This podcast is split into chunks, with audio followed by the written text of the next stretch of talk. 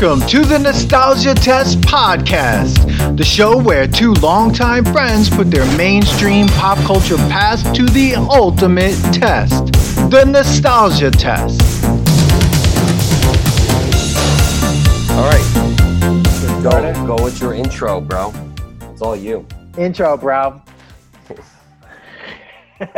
Do it. Well, welcome everyone to another episode of the Nostalgia Test podcast. I'm Dan Dissinger here in LA, and I'm here with my friend and co-host Manny Aquelo in New York. Manny, how are you?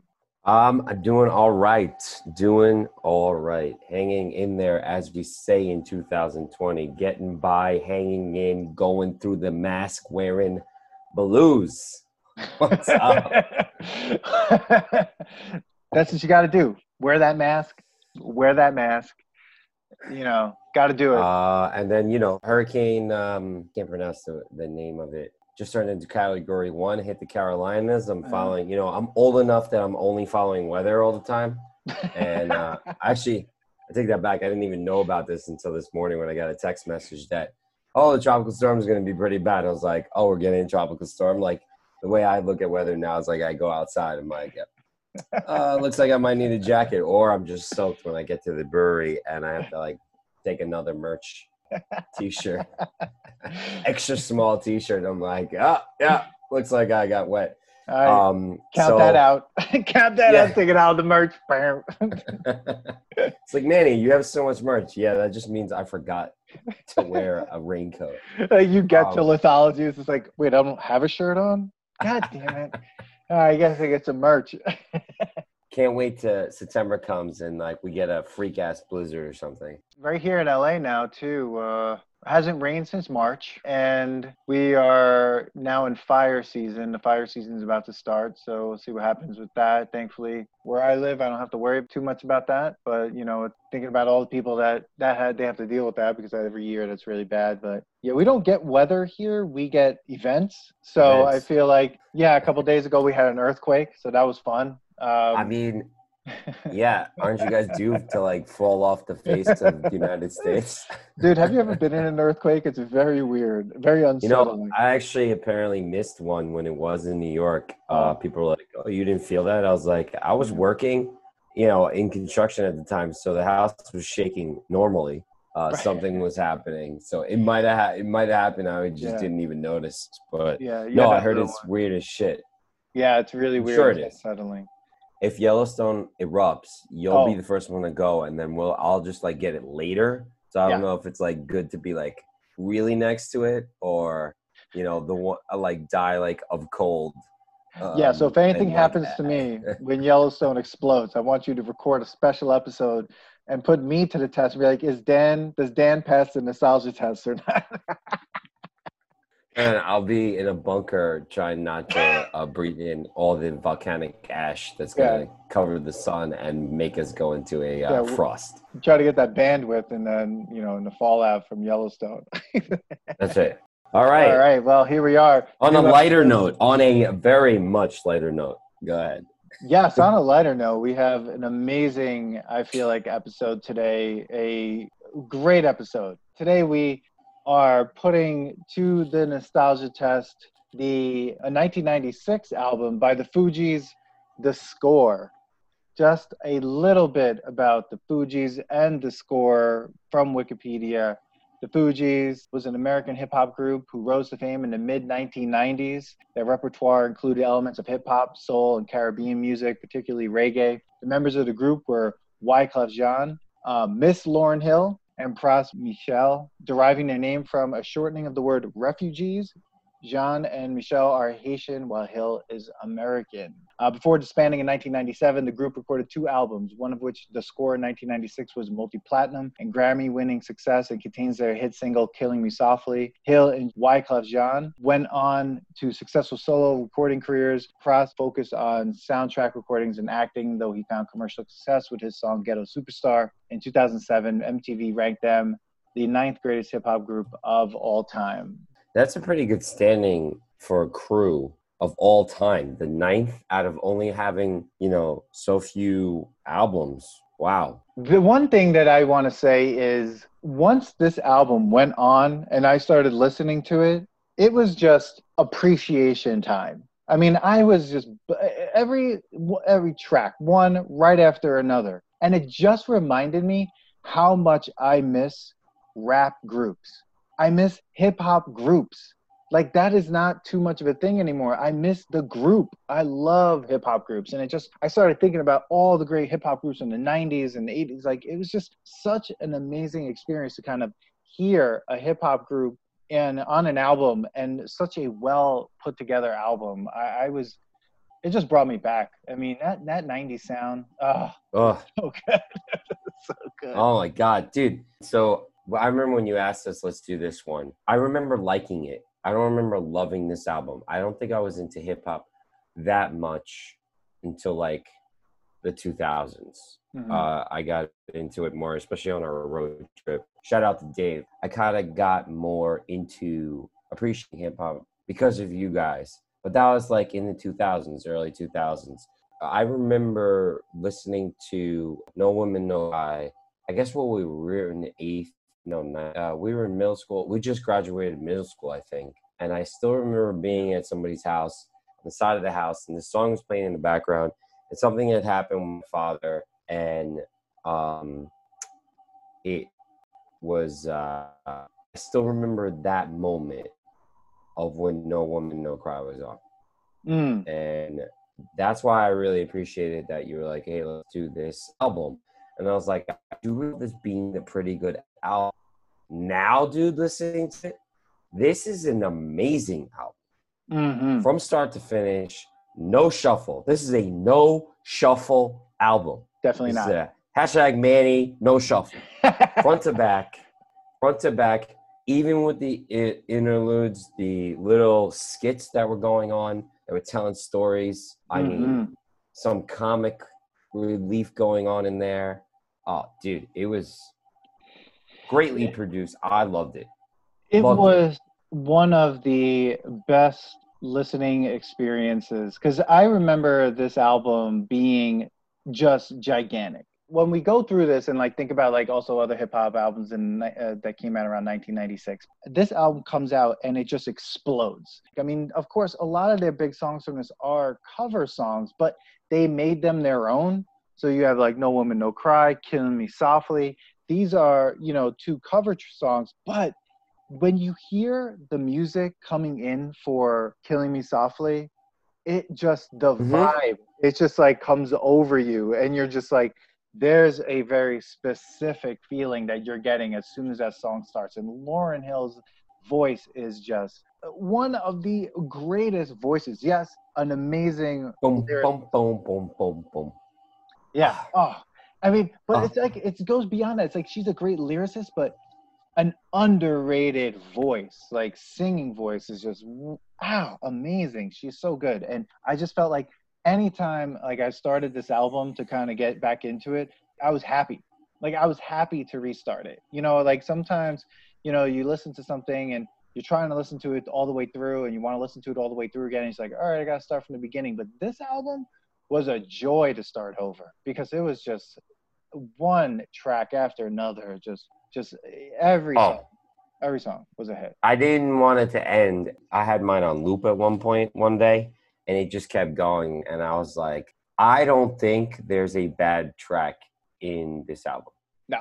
No, no. like the grooviness, and it makes feel so good, like so groovy, and like the beats and like every sample that they had nothing bad about it. Uh, like I agree with the the Lauryn Hill, like just to killing me softly. Like the mm-hmm. first like three four notes, like mm-hmm. get in. You're like, oh yes, I'm not changing this song. I'm not skipping this. Like oh. I'm finishing the song out. You know, like that's it. Even though I mean, there's been times where we've listened to some albums, and I'm like, mm-hmm. all right, the popular song I listened a little while, so sick. Let's move on to the next part.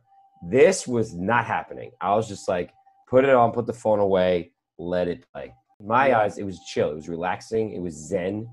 Yeah. I was crazy about it. Even with the high, te- more like upbeat tempo songs, I didn't lose like this chill vibe that I felt the whole time. Yeah. Like I just felt good listening to this. Like you know didn't get me so super hyped, Mm, but also didn't bring me so like low. I mhm. felt like at peace, like Zen, dude. oh yeah, Zen, yeah, Zen. yeah. I, I agree. This album had that weird, amazing Zen feeling. Even the opening song, um, "How Many Mics," it was I'm many man. I'm many man. Oh, it was hard. That song was hard. it was Still was just uh, Zen in some ways. chill. It was it's chill. that background music. The way they put they put that music behind it, like the beats and everything behind the lyrics, were just it, it just eased you in. And and this is what that's the stuff I re- I I I miss from a lot of like new hip hop is that that real kind of like feeling that I'm having an experience now. Like I'm having a listening experience with this album. I need to sit with it and I need to just do nothing but listen. And it's gonna do something. It's gonna tell me a story. It's gonna invite me on a journey and it's going to tell me things that I don't know anything about. And that's the other thing I love about hip hop. When I listen to like hip hop, like this album, like score, I feel like I'm learning things about the world that I have no clue about because I don't experience these things. And so it's like a history lesson. And this album just did that to me. And I was just like, I need to listen to it over and over again. I need to go through the lyrics. I need to dig into that literature and just really feel this album out the way it's supposed to be. I, I was Well, blown away by the whole thing. It was. I know, but as you being a poet, um, you must have really appreciated everything that was going on. Like I sometimes, while listening to hip hop, I kind of lose it. I don't even like listen to it. I'm just listening to the beats. Mm, A lot of this, I was like, shit, man, this this still stuff that they were talking back in '96 that we're still dealing with today. And I mm, was like, holy cow, man. Just some references that they talk about. Even the first one, they brought up fast cars and brought up Tracy Chapman. Like mm, the, the the like the way they were rapping and I, the wordplay I, I there's nothing bad i could say about any of these songs like what's your favorite lyric if you have one Oh my God! That now you're really like. did you, did you did you write anything with that or I think just- for me, like one of my favorite hooks was the Beast, and to me, that hook was sick. I loved that hook. I want to play the song loud with the windows open, even though like you can't go anywhere. I want to hear it outside. I don't have a car out here, uh, but I, I want a car to listen to this album, and I want to I want to play this song loud with the windows down. I love this song.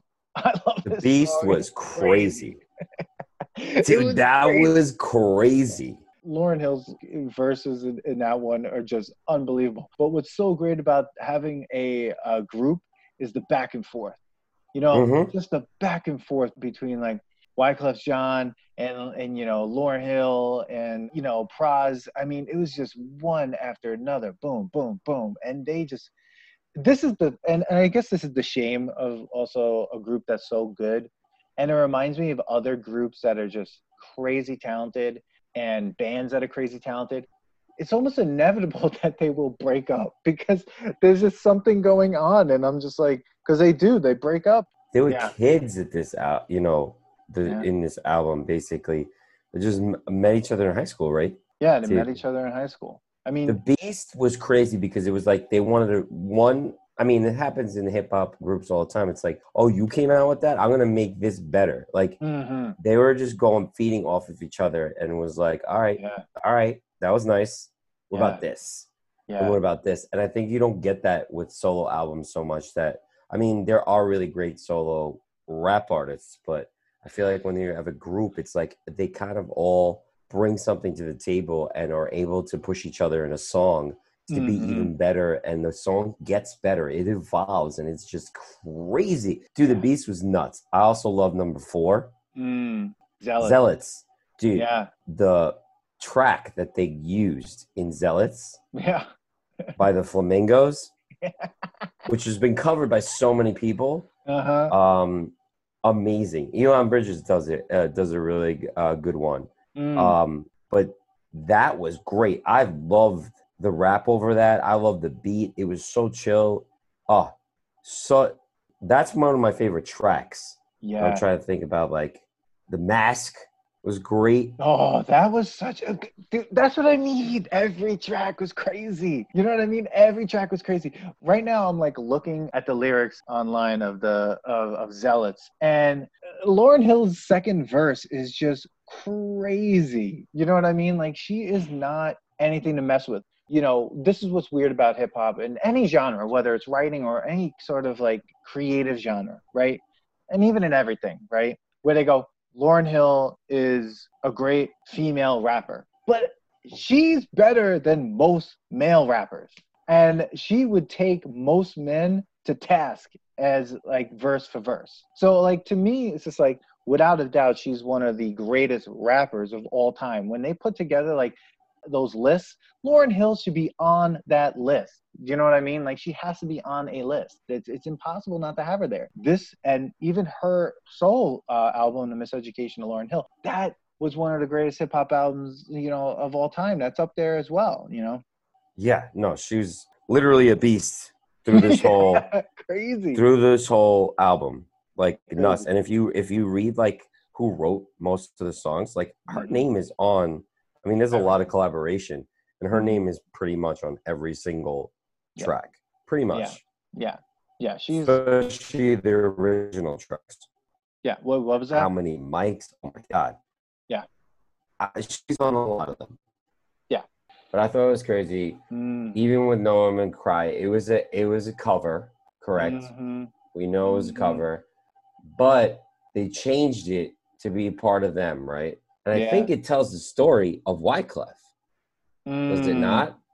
Or it tells Um, the story of all of them because it was like first they were in Bro- or somebody was in Brooklyn first, So he changed. Jersey. He changed those things. That's what he changed. He's like he changed the places where you know where Bob Marley had them. So instead of like uh, Trenchtown, he says in the government yard in Brooklyn, right? And so Mhm. like he's kind of changed the places so to locate the song a little more. And I think yeah, there's definitely a little little things here and there for him to kind of um, get the song to be a cover, but also kind of like this weird collage, right, of them and the Bob Marley cover. So they did a lot of like really creative things, even when it was you know a cover song. Dude, but those locations, I believe if you follow the Wyclef history, when he first got here, he moved to Brooklyn. He Mhm. grew up in Brooklyn, moved to Jersey, where he Mhm. met the other two Mm-hmm. to make this group, Mm-hmm. and then Trenchtown. mm-hmm. So, like, that story was his story, like Mm, hanging out and also being in, like, you know, the projects and dealing what what it was like to live in, even in America, all that stuff that Bob Marley's like talking about, in America. Yeah. That they Yeah. made it their own. They made every of the uh, cover their own. Oh yeah, yeah. I mean, even when you go back to, you know, if we go through to, you know, Killing Me Softly, Lauryn Hill makes that her own. What's funny is like most people our age might not know the Roberta Flack version of this song. You know, they're only going to know the Lauryn Hill version of the song. So when they hear it, it's they attribute it to Lauryn Hill, and you know, it's like no fault on anyone's, you know, to kind of think that because it's a lot of times that's what happens with cover songs, especially if they're so good that this the the person who covered it almost becomes the the author of that song. But she made that song her own, and I love that song. I, I mean, as soon as I heard it, I was like, I was almost in like a like I felt like I was going back to like eighth grade, and I was in Mhm. that moment where I was like in eighth grade listening to these songs for the first time. That's the point in your life where all of a sudden music starts to become more a part of my life. Like I feel like in eighth grade where I was like buying my own music, talking about music more seriously, and all of a sudden it becoming more a part of something I enjoy instead of something that's just there. You know what I mean? Mhm. You know it's so weird to think of like how that when that happens and i feel like in that moment when these songs came out is when you know we're going from eighth grade into ninth grade into high school and then all of a sudden that's when everyone's like the musical identity of people is almost be of everyone is being created and this album's right there Yeah, man. You could rock this album the whole time. Did you have it in a cassette form? no i didn't have this in cassette form i at that point hadn't built, bought that much music but i think at that time I was listening to hip hop and R&B through my sister.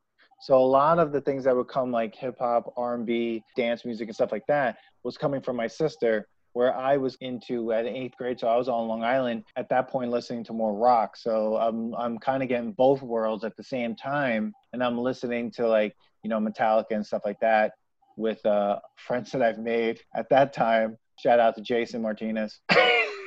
yeah, I went to a I, I went to a concert with Jason Martinez. It was a Metallica concert. There so, you yeah. go. Yeah, and I'm like, yeah. but it's funny, like where you get it from, right? Because now yeah. you just go online and the songs are there. But then you have to either buy it, someone makes a mixtape for you, or a mix CD and sends it to you, or and stuff like that. So it's like such a different musical experience. Plus, radio was killing it. You can imagine turning on the radio and the Fugees being played, and real amazing music from the 90s just being blasted everywhere on on the radio which was a great experience oh and of course like this was on like main street radio you know z100 yeah. had this you know uh, yeah. 1035 i mean even 1035 had it i mean yeah hot i don't think you could escape yeah hot 97 you couldn't escape this at all no. ready or not ready oh. or not here i come i'm gonna find Dude, when i when that song when that song uh, when that started, I was like, oh, I'm going to get into this. Like, uh, like it, it's a the whole album is a vibe. That like they set a tone immediately in this album, and they just ride it out. There's it's everything. It's like they threw everything at the wall with this album, and it just was amazing. Such a great experience to listen to. Dude, Lauryn Hill had described it as like a audio movie, mm.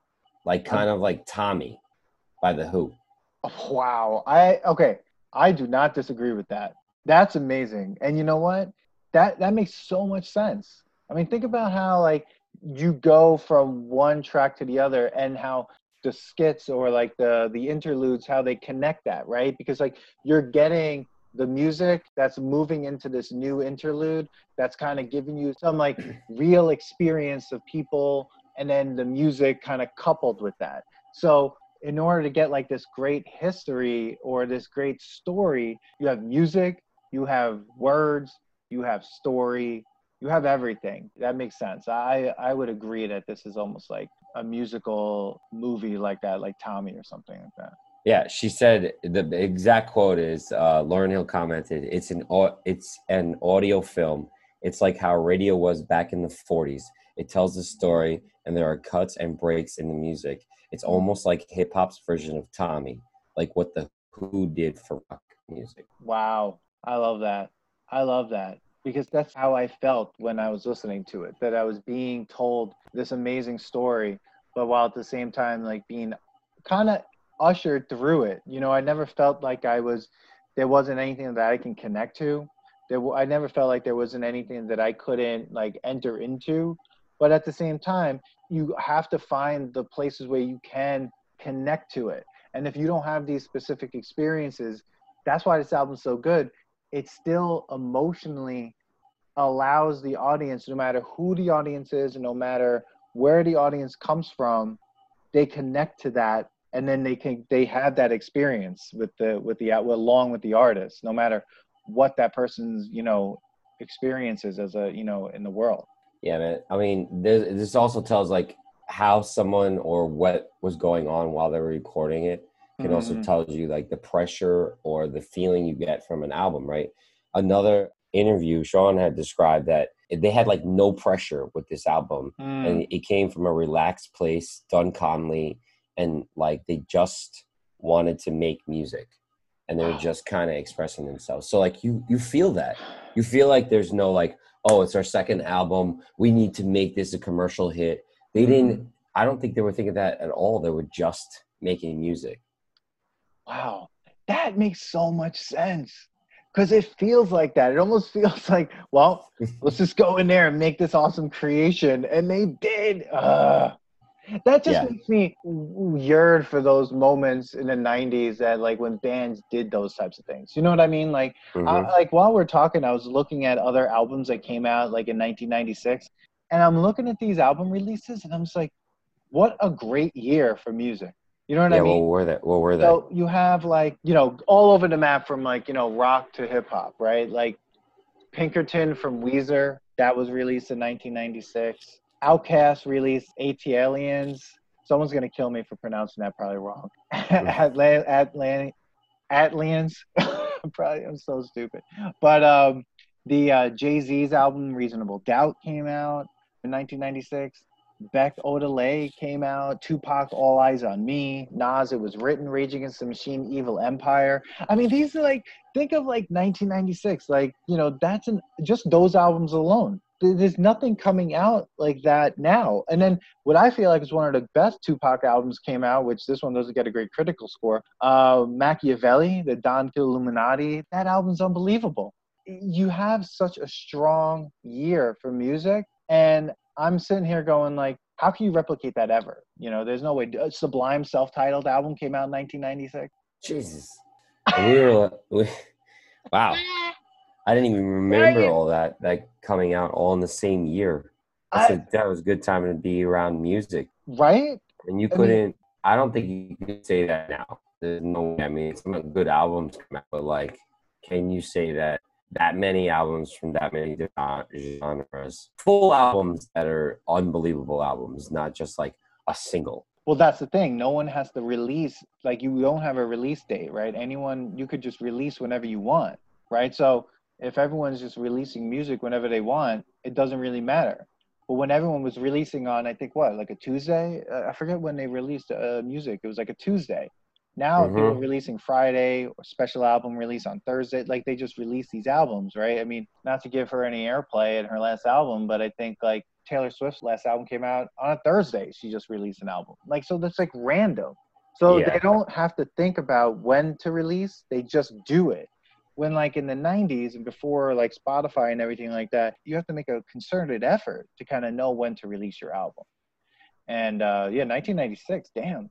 I mean that means you have to be your album has to be that good to be considered in this 1996 school of music. I mean like the fugees the sublime self-titled album reasonable doubt by jay-z those three alone probably some of the best albums to like you know be released on the same year I mean, yeah. I mean, those those those get talked about a lot, and uh, even the people that are in it. So it says a lot about that generation of like young artists. Back to this um album. I mean, we're still talking about, but back to the tracks. Mm-hmm. Um, there was a lot of bonus tracks in some of these, and especially the one on Apple, um, yeah. Apple Music. I loved them, even though it was the same, basically the same song. Mm. Well, I'm... i thought every single one was great. I love the one where they speak Creole. Oh yeah. Oh, it was great. I mean, it was that, done so well. That's what that's what's so great about a group like the Fugees, though. They they create fearlessly, and they're just like, we're gonna put our culture and everything into this. And if people are uncomfortable with that or whatever, I we don't care. And I love that because to me, I want to hear that. I want the immersive experience when even I might not be fully able to really get all the layers, right? Like even if I have to, if I don't hear, if I hear something and I don't understand the language, I, I want to be in that. You know what I mean? Like I want to feel what it might be also to be an outsider in that space because that's part of the experience to be in and out and to be you know you know understand how like music can kind of create these layered experiences and, and that that 100% yeah it's funny you said that. I travel a lot. My favorite trips that I've been on have been me being uncomfortable, feeling mm-hmm. uncomfortable, trying to communicate with someone that's speaking a different language. And, and I speak two languages and still trying, you know, there's stories that I could tell about traveling the world, trying to get my, you know, lost my keys or lost my parking ticket and trying to get my car out of a parking spot, spot to a man who speaks Italian and I speak Portuguese and American. I'm trying to charades my way into telling this guy I lost his parking ticket. Uh, while one of my, you know, my best friend Lee, shout out to Lee, is like has food poisoning. We need to get him into a car. And you know, I love being uncomfortable and pushing the boundaries of communication and just everything, just feeling of every, the world, right? Mm-hmm. And I love that track because I don't know French Creole, Creole, mm-hmm. Creole. Uh, um, I might I don't even know how to speak English sometimes, but you know, you could tell that they're rhyming in that language. Yeah. And I, even though I don't know what it's saying, first of all, again, the beat is phenomenal and yeah. I'm in it. And I thought it was great and provocative that they were communicating in a different language. And to those people who are listening to this album, especially, you know, Wyclef being from Haiti, I'm going to show that I could also rap in another language. And just think about yeah. being Haitian. They can't even speak English, some of them. And they were listening to the score. And they probably still thought it was great because of just the beat and like mm. the soul that was coming through. And there's so many different ways that they were communicating in this album. Yeah. So many yeah. different ways. Like I, li- I didn't, didn't have to hear the lyrics. I was just like feeling the flow. And I think yeah. that makes for a great musician. You don't yeah. always need to know what they're saying. I mean, like, mm. think about the best bands in the world. They go all over the world. Not every single person. I mean, now, yes, there. You know, a lot of people speak English as a second language. Yeah. But they also speak another language as a second language or a third language, and they may not understand it fully. But mm-hmm. if a mm-hmm. band connects in some way, it doesn't matter what they're saying in so much. You know, if it just connects in a different maybe by the rhythm of the music or just the way the feeling of the music is they could just understand the like what the band's trying to communicate to them and make them feel. It's mm. great. And that's yeah. true artist. Yeah it reminds me a lot about in like heavy metal where there's a ton of um, bands south american heavy metal bands that do everything in their own native language. And when you listen to that music, you don't understand the lyrics if you can't speak the language. But the way it's being said, the way it's being screamed or sung, and the music behind it, and the breakdown and the drumming and everything, you get what's happening. Like you mm-hmm. understand it. And even in hip hop, like there's a big hip hop scene in Greece. And I've heard some of the hip hop from Greece. I don't know, I don't speak Greek, but those artists are killing it. And to hear rhyme schemes and really intricate ones in Greek, you're just it, it, your mind is just taken in on this trip. But like you also hear the beats and you get that music. So the universal aspect is the beat. So you can you can like move around on that without even knowing the language. And so when they have these remixes and there's ones that are, you know that one in you know Creole, you just you don't have to have that experience. Of course, it will elevate it if you can get into the lang- the linguistic part. But if you can't, you are still having part of the experience, and that's good. That's okay. And that's I feel like sometimes, and maybe it's American audiences, but you know sometimes that turns you know audience some audiences off, or people often being like, oh, if I can't, don't understand it, how am I gonna you know enjoy this? And it's just like well think of people that have to like are forced to learn the second language that's like you know american style english you know if they don't want to but they're being forced to. Now do a little homework maybe. I don't know. You know what i mean? And sometimes that has to happen. And i think it brings us into a more global space when you're doing that. And also Absolutely. like empathy. You know the artist that doesn't always want to have to do their art in this language that has you know kind of co-opted the entire global narrative in some ways yeah, but I mean, it goes back to what I was saying. It's like it, you said it. Like you may not know what they're saying, but you feel what the mm. artist is trying to show or perform. I mean, go back to opera. I mean, classical opera. Now, many people may not like opera, but I've been to a, show, mm-hmm. and all in Italian. Have no mm-hmm. idea what they're saying. Right. But still felt the pain. Oh. Still oh. felt what these artists were, or and and even the person who wrote the opera was trying to portray. And mm. why? Because they're it's just done so well. So like again, if a band is that good or a musician or an artist is that good, you're still gonna evoke a feeling from somebody. Mm, absolutely. And I think that's the thing about the Fugees. Let me just say this that I think the cover songs are sometimes so big, like Killing Me Softly and uh, No Woman, No Cry. Those songs, I think, over time have overshadowed some of the other tracks, right? So, like the title track, the score is crazy. like every, everything that happened in that song is just like, whoa. They're not going to play the score, you know what I mean, on on the radio. I mean, I never heard it. Maybe like I wasn't, you know, listening to the radio when the song came on, but I don't think they're going to play the score on the radio unless it's like midnight, you know, on Hot 97, when they used to have like harder tracks on later at night, right? And like during the day, they just play like kind of the, you know, the singles and everything. But the score is one of the best songs on this album. And those two cover songs sometimes overtake kind of how great some of these other tracks are. Dude, the score was them calling out everyone. Everyone. Everyone. I mean, dude, that that was. I mean, you could call that like a beef song if you want. Like they were just like, we're we're just killing it. We're gonna destroy all of you guys. Like, oh my god. That's why I love hip hop so much. There's like those songs. It's like we're the best. You're not. Here's what's gonna happen, and they just like lay it out, and then you're just like, yeah, who's next? Like, let's hear the next group.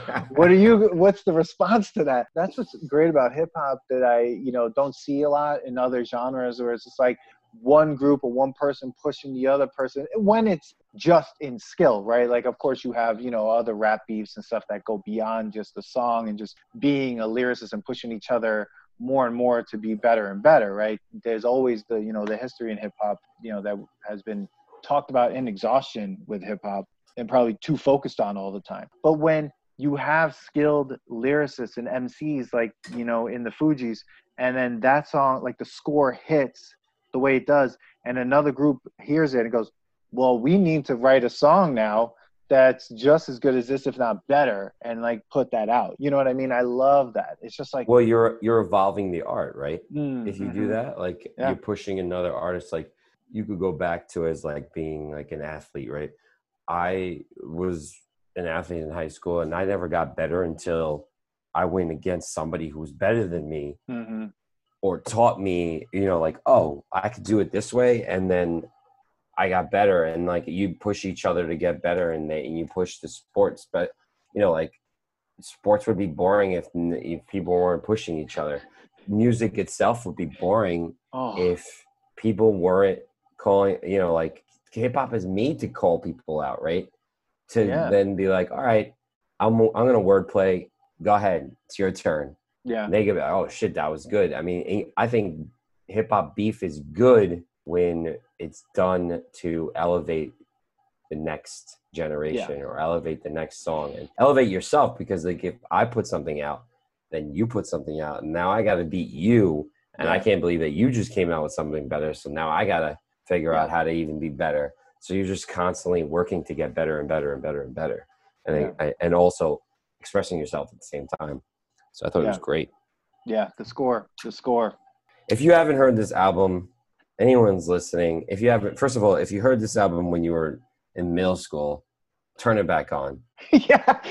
Okay. we'll wait. Download. Turn the download, podcast off. yeah. Listen to the album. Come back. download it and save it to your phone because this album is necessary now. Yeah. Even just to have in the background, like if they had an instrumental of this album, like I remember Chronic 2001.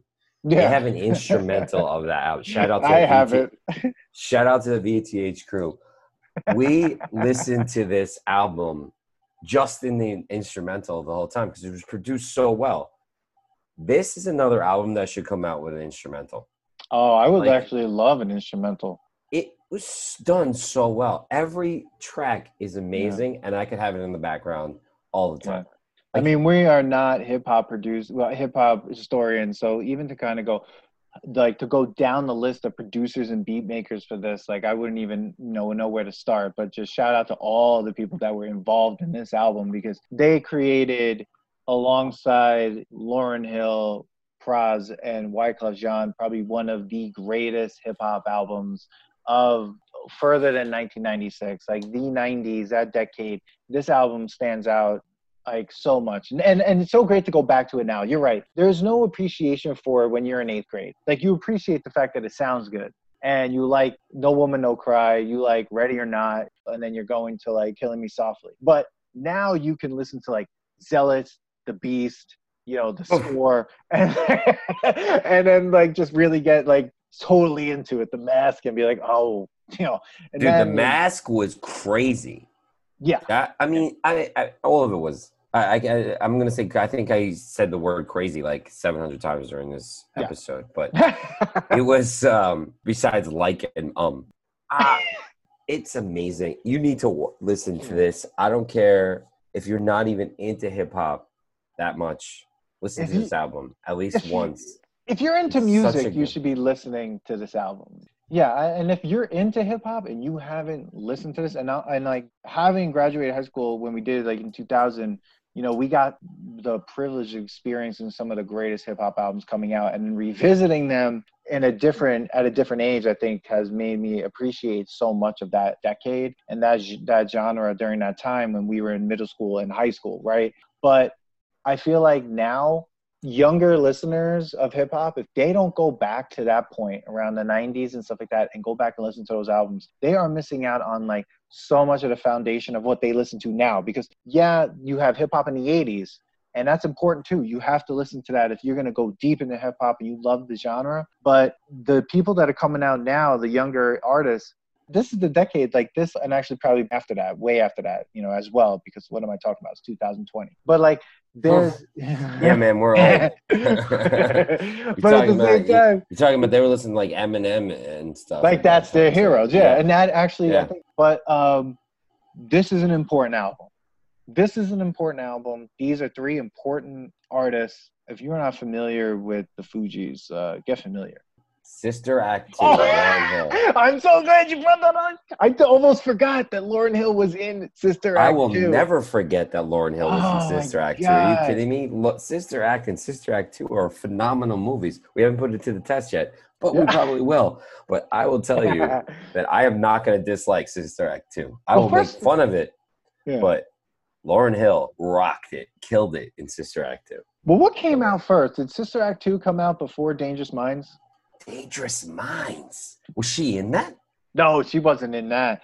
But what I mean is like it's that story, you know what I mean? Like that's been done over and over again, you know. But I would say that the fact that Lauryn Hill was in Sister Act 2 blows my mind. Dude, she wasn't just in it. She was the star of it. Like it was Yeah. what they needed to not just make it about Whoopi Goldberg, so they needed something else. So they were like, "Well, we're gonna choose." Oh. Lauryn Hill. Oh my god, dude. Okay, get this. Okay. Sister Act 2 came out in 1990. Wait a second. Where'd it go? 1993. So, Sister Act 2 came out in 93. Lauryn Hill, they, the Fugees released the score in 1996. Oh man, she was already heading for stardom.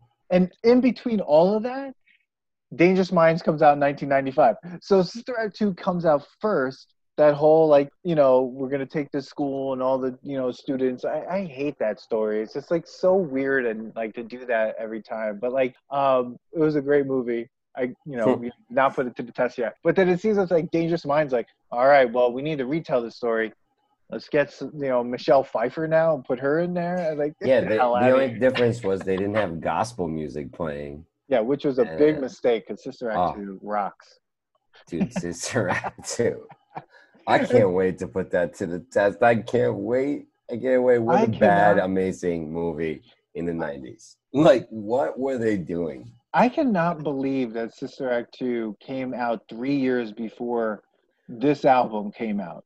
Yeah, How I gotta that- I gotta dive into more of like a Lauryn Hill, uh, like what she was doing. I guess like they found out pretty quickly that she was a better rapper than uh, an actress. I, she wasn't in that many films. I don't remember. Um, she was in. We can actually look this up, right? Um, yeah, we have a thing called Google now. right. So here we are, Lauryn Hill, or Miss Lauryn Hill. The- I- I'm blown away by the fact that she was in that three years before the album actually came out. That- That's crazy. So she was in. Oh my god. Okay. Holy shit. Okay. Okay, so she was in Sister Act 2. She was in Conspiracy Theory with Mel Gibson and Julia Roberts. Really? Yeah, apparently she was maybe she had like a small part. I'm gonna look on the full cast because that would be crazy. I don't see her on it. Maybe maybe they were wrong, but yeah, but it doesn't matter because she was still in Sister Act two, which is you know super important. Dude, it was like one of the best mo- movies of all time. Sister Act 2. she she forged a permission slip, bro. oh, that's right. She was supposed to be taking care of her kid sister, I think, too. Oh, that's right. Yeah, yeah, yeah. Oh my god. Dude, do you have other rap groups? I mean, did this make you think of other rap groups? Do you cuz I was thinking of that. I was thinking of other rap groups and like how much I miss rap groups. You know, and Um, it just made me really understand like how we they don't really exist the way they used to. Ah, do I have other rap groups that I liked? I got into Tribe Called Quest very late in my Mhm. years. Again, Mhm. everything after our road trip, um, which I love Tribe Called Quest, but um, I mean, De La Soul was pretty good, hmm but De La Soul Soul is really great. I feel like it's a thing that doesn't exist anymore, though. It's not something that like people do. Like, remember Jurassic Five? yeah. Oh, yes. Yeah, Thank you for reminding me. That was awesome. Another like groovy type of band, like awesome beats. yeah. That was Yeah. the thing. Like hip hop was funky, you know, or groove. It had a groove to it. You know what I mean? And and I think that was the thing that they were talking about with this album. How if you listen to their first album um, before this, right? It was way different.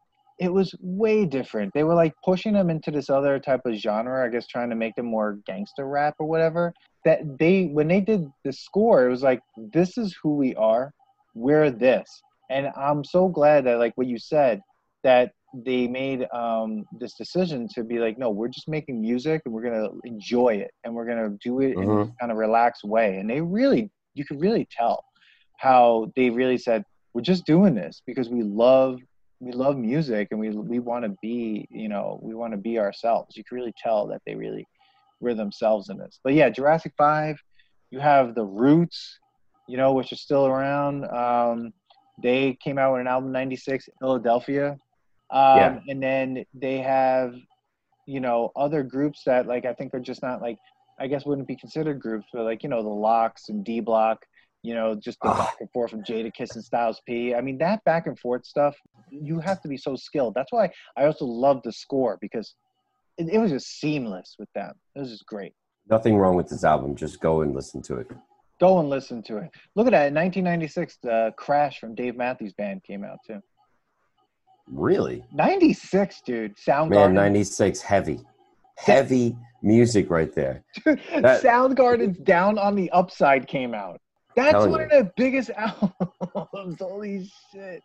Why was 96 such a big year? dude the wallflowers bringing down the horse. That came out in 1996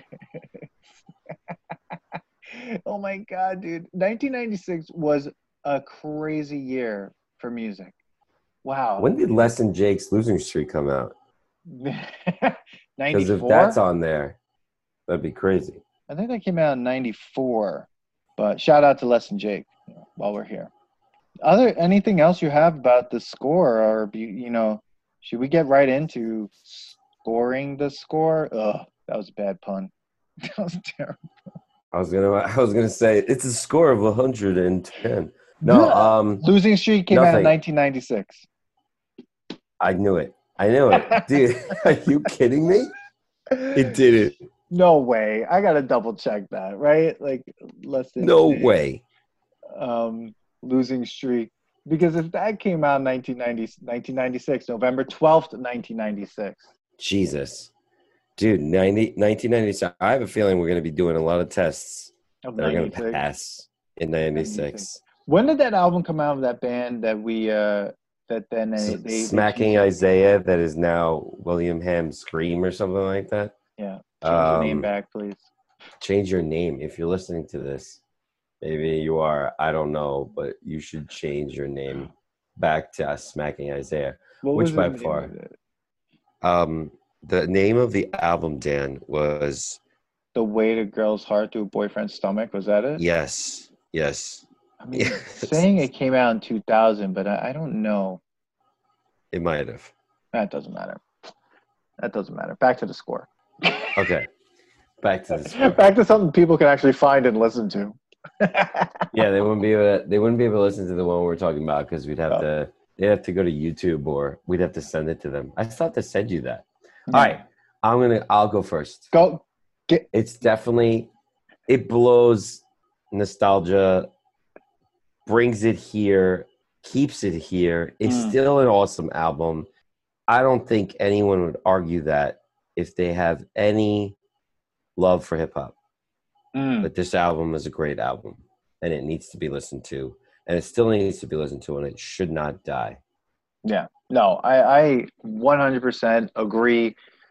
This album passes the nostalgia test, blows the nostalgia test out of the water. It is still good. In 20 years, it's going to be good still. I 100, 100%. This album was such a pleasurable listening experience. I want to listen to it again. And I'm to go and now listen to Miseducation of Lauryn Hill. I'm gonna go listen to Ghetto Superstar by Pras. I'm gonna then dig into Wyclef Jean's album discography because all three of these people are unbelievable artists, and I think Miss Lauryn Hill needs to get even more um, adulation than she does. I think it's too much is talked about how she quote unquote you know lost it or whatever. I think it's just it's an artist that saw how the music industry was kind of become it was this thing and she was unable to kind of just be herself and you know just like the way they talk about dave chappelle you know whatever he did i think lauryn hill is just she's an unbelievable creative you know she needs to be recognized for that and i She was upset album- with that. Yeah. and i think she, this album was 100% one of the greatest albums uh, I mean, dude, we wouldn't have some artists if it wasn't No. for her. not at all not at all she she's one of the greatest uh, one of the best rappers ever absolutely Best rappers ever. Also a songwriter. Mhm. Apparently, song wrote and produced some songs by Aretha Franklin, Mary J. Blige, Whitney Houston, Sinatra, and more. I mean, dude, that's a lot. She's uh, an unbelievable artist. Yeah. Unbelievable artist. The score, unbelievable album. If you haven't listened to it ever, go out and listen to it. If you've already, if you've listened to it, listen to it again. And yeah, let us know what you think. This was a great listening experience. Yeah, I can't wait to keep listening to it. Yeah, I know exactly. Ah, Manny, another great episode. Any any final words for our audience before we leave? Ready or not, here I come. I'm gonna find you and let no woman no cry. Playing my song with your fingers one time. Oh my God.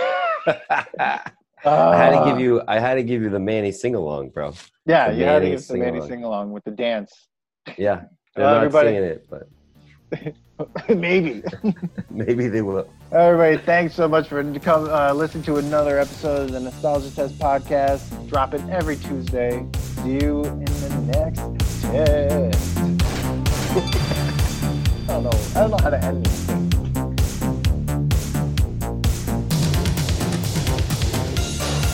Thanks for listening to today's episode. Please subscribe to the Nostalgia Test podcast to know when new episodes drop. Don't forget to leave us five stars and a positive review so more people can find the podcast. Share your thoughts and memories on today's topic on our Twitter at Nostalgia Test and on Instagram at The Nostalgia Test.